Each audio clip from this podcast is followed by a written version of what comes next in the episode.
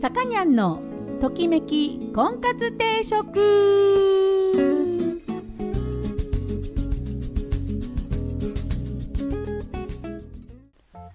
はい皆さんこんにちはさかにゃんのときめき婚活定食今週も始まりました、えー、私結婚相談所菩提樹オーナーのさかにゃんでございますえー、毎度お聞きいただきありがとうございます。今週もよろしくお願いいたします。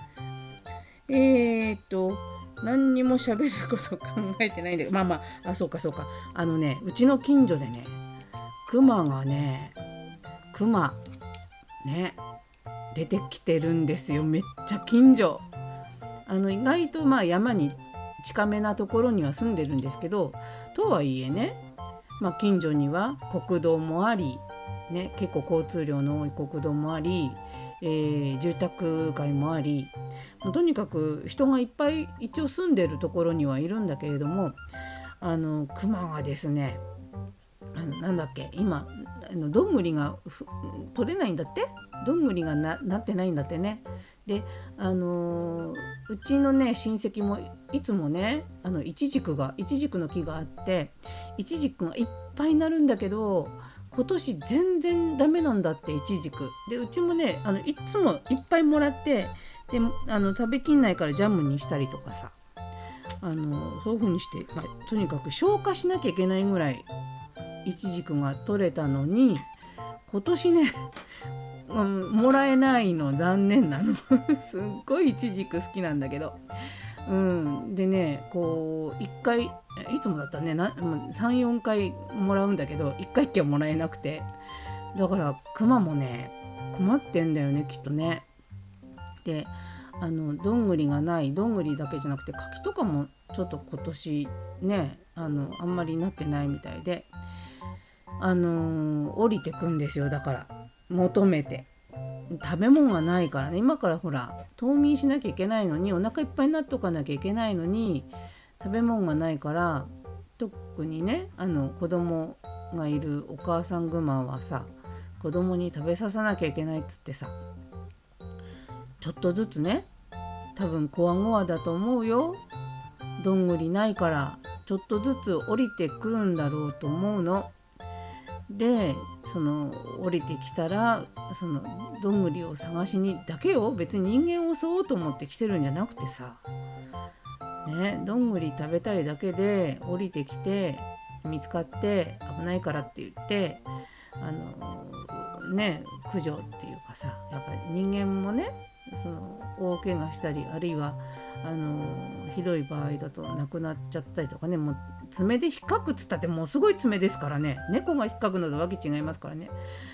まあそれでこうね被害がね人が亡くなっちゃまずいとかさあと小さい子供が危ないからって言って結局駆除することになるんだけれどもたださどんぐり食べたいだけなんだよ。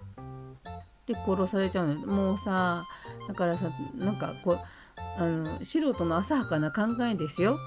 あの素人の浅はかな考えだと思って聞いてくださいね。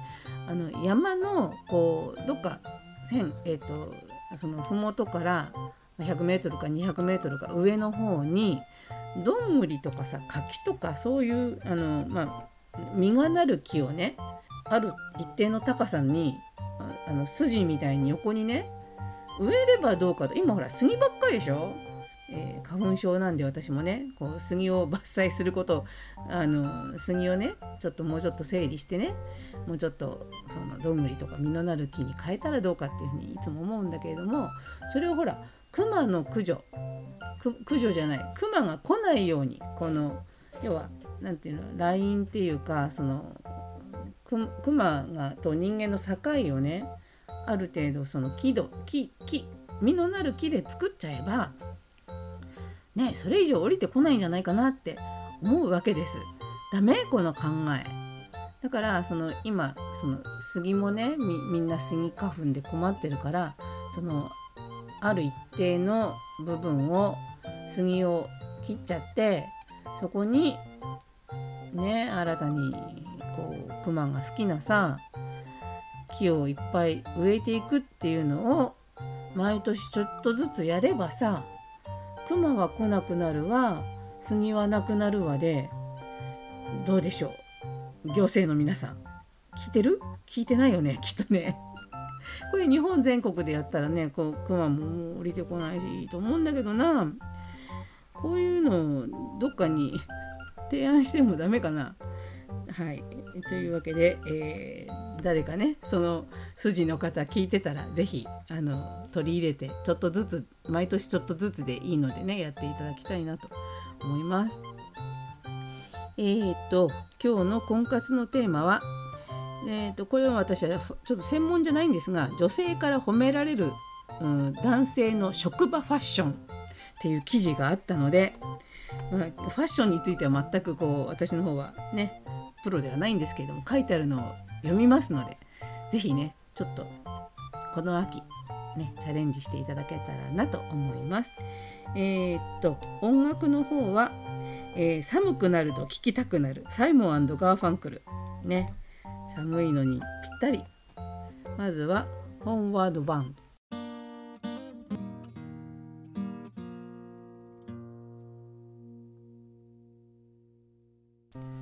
はい、トキコンです。今日のテーマは、えー、女性から褒められる、えー、男の職場ファッション。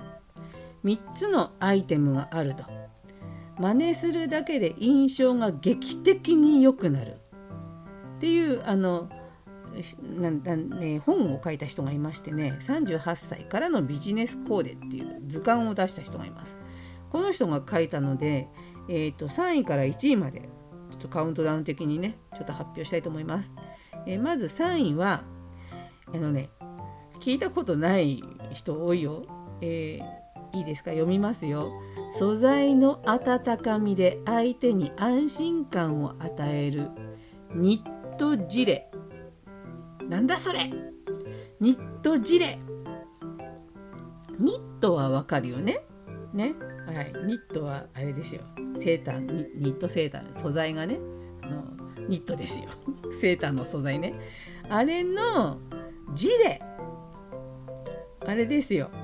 あのチョッキ。ベスト。ね。ジャケットとシャツの間に着る、えボタン付きのベストのことをフランス語でジレって言うんだってよ。うん、でこれをねあの着るといいんだってであのニットがいいんだってね。で、えー、この時ニットジレとスラックスズボンねの明るさを近づけるとまとまります。要するに、えーと、ズボンとその直帰。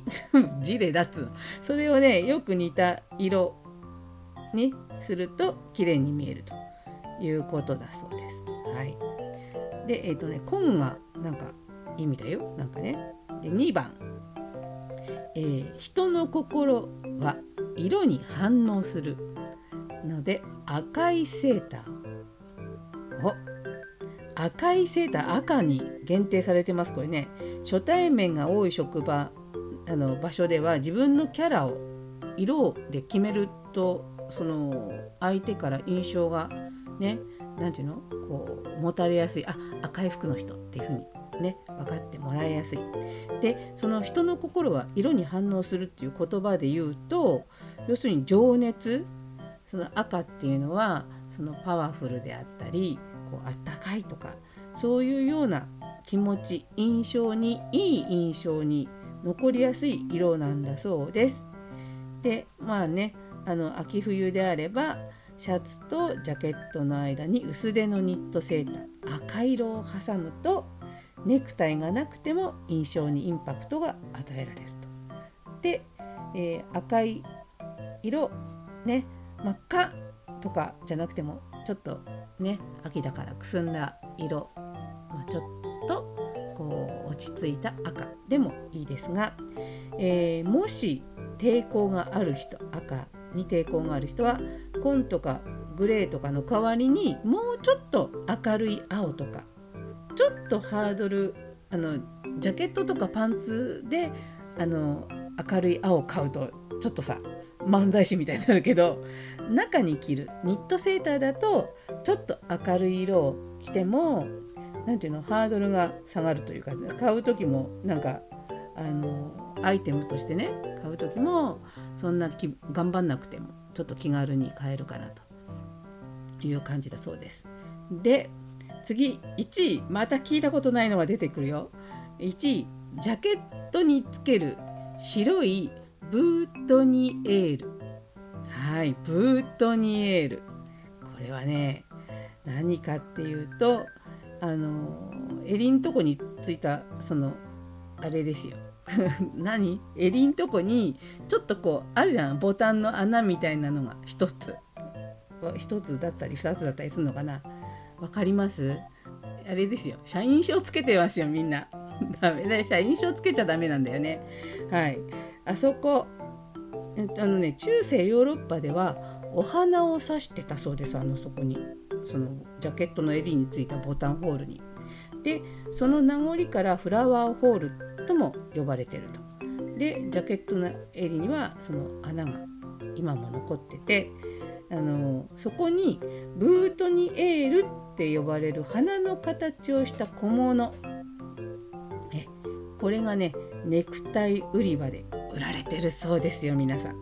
え白いブートニエールはジャケットの色を問わないので合わせやすいそしてスーツに小物を可愛いいのをつけることで女の子がね「ああこれ可愛いおしゃれですね」ってちょっと見つけて言ってくれるんです。はいそうするとワンポイントそのその雑談のきっかけこれどこで買ったんだよって。ね。こういう可愛いのあ結構売ってるよとか。ね。いくつも持ってるよとか。そんな話。あの結構要はこうジャケットだから硬いイメージありますけどそこにちょんとね可愛いブートニエール。ね。あのそういうの。まあアクセサリーですよね。そういうのつけるとこうオフィスでもちょっとカジュアルさが加わるという感じだそうです。であのまあ話のきっかけさっきのほらセーターとか、まあ、ジレとかだとねそんなに話のきっかけにはならないけどそのボタンのボタンホールのところに、えー、もう一回言いますよ名前をブートニエールをつけると、えー、女性から「受けがいい何それ?」って言われるっていうねあのいいアイテムなんです。なんであのー今も言いましたけどちょっとねおしゃれなこうあれですよネクタイピンとか売ってるところおしゃれじゃないとダメですよ。あのうんとその辺のちょっとしたスーパーのでっかいやつとかねとこ行ってあのお母さんが買ってくれるようなとこ行っちゃダメですよちょっとおしゃれなところねて、えー、ちょっと見繕ってみてちょんとつけてみたらいかがかなと思います。えー、女性から褒められる男性の職場でできるファッションの3アイテムをご紹介しました。えー、では今日はですね音楽は、えー、サイモンガーファンクルなんか寒くなると聴きたくなるサイモンガーファンクルを特集しております、えー、2曲目はザ・ボクサー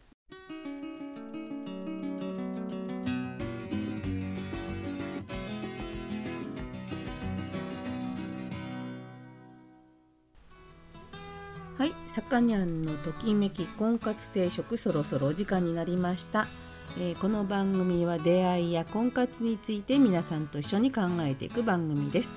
お悩み相談リクエストなどお待ちしております。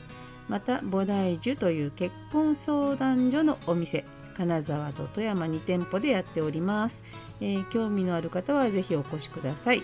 初めての方も会員さんもホームページから簡単に予約ができるようになっております。ご来店をお待ちしております。はい。えー、っと、ね、あの、今年の秋はさ、なんか、雨が多い、晴れてる日、もう秋晴れみたいな日が割とね、そんなに、そんなにないっていうか、あの10月は本当なかったんですよね。うん、なんかやっぱ気候がおかしいなとね思いますけどまあ、そんな中雨の日にねあの洗濯とかさ ね、であのせっかくしたくてもできない場合にあのねまあ一つの、まあ、私の趣味でもあるんですけど靴磨きですよ。靴磨き。あの女の人靴磨きあんましないのかな。男の人結構ねあの男の趣味として靴磨きっていうのがあって図書館に行くとね靴磨きの本とか置いてあったりするんで割と借りてきてね何どうやって磨いたらどうなるのか。どうやって磨いたら なんだこれこの言い方。あのほらピカピカの鏡面仕上げっていうほら顔が映るぐらいピッカピカになるやつとかさ。あれどうやって仕上げてんだろうってね、まあ、知ってる人はまあ当たり前ですけど知ってるんですけどあれねお水をちょんと垂らしてその鏡面仕上げ用のワックスであのちょっとずつあの根気よく磨いていくあのブラシでねお水とかさお水ちょんとのせて磨くとああなるって不思議でしょ？不思議じゃない？お水あのほんの一滴っていうかもう本当に涙ぐらいのねあのお水をちょんと垂らすんですよ。ああいうのをねやりだすと奥が深いよねやっぱね靴磨きもね。でやっぱ一生懸命磨くと靴がねあのそれだけ輝くんですよね。で適当に磨くとまあそれだけ適当な仕上がりなんです。本当にこう何て言うんですかこちらのそのやったことをがそのまま目の前ですぐ変わるっていうその達成感あんまりないじゃない？こう努力がすぐその結ばれるとか実を結ぶっていう経験ってそんなにないからすごい靴磨きっていうのはこう精神衛生上すごくいいんですよ。汚いものはすぐきれいだからほら車洗うの大好きな人いるじゃない？ああいう感じかな。すごい洗った瞬間にもうワックスかけたでピッて拭いた瞬間にピカッて光るでしょ。ああいう感じがあの靴磨きにもあるんですよね。雨の日はほらね洗車もできないからその秋の夜中 秋の夜中なのかなんかほら暇な時とかにさ一足ちょっと磨いてみたらどうかなと思います。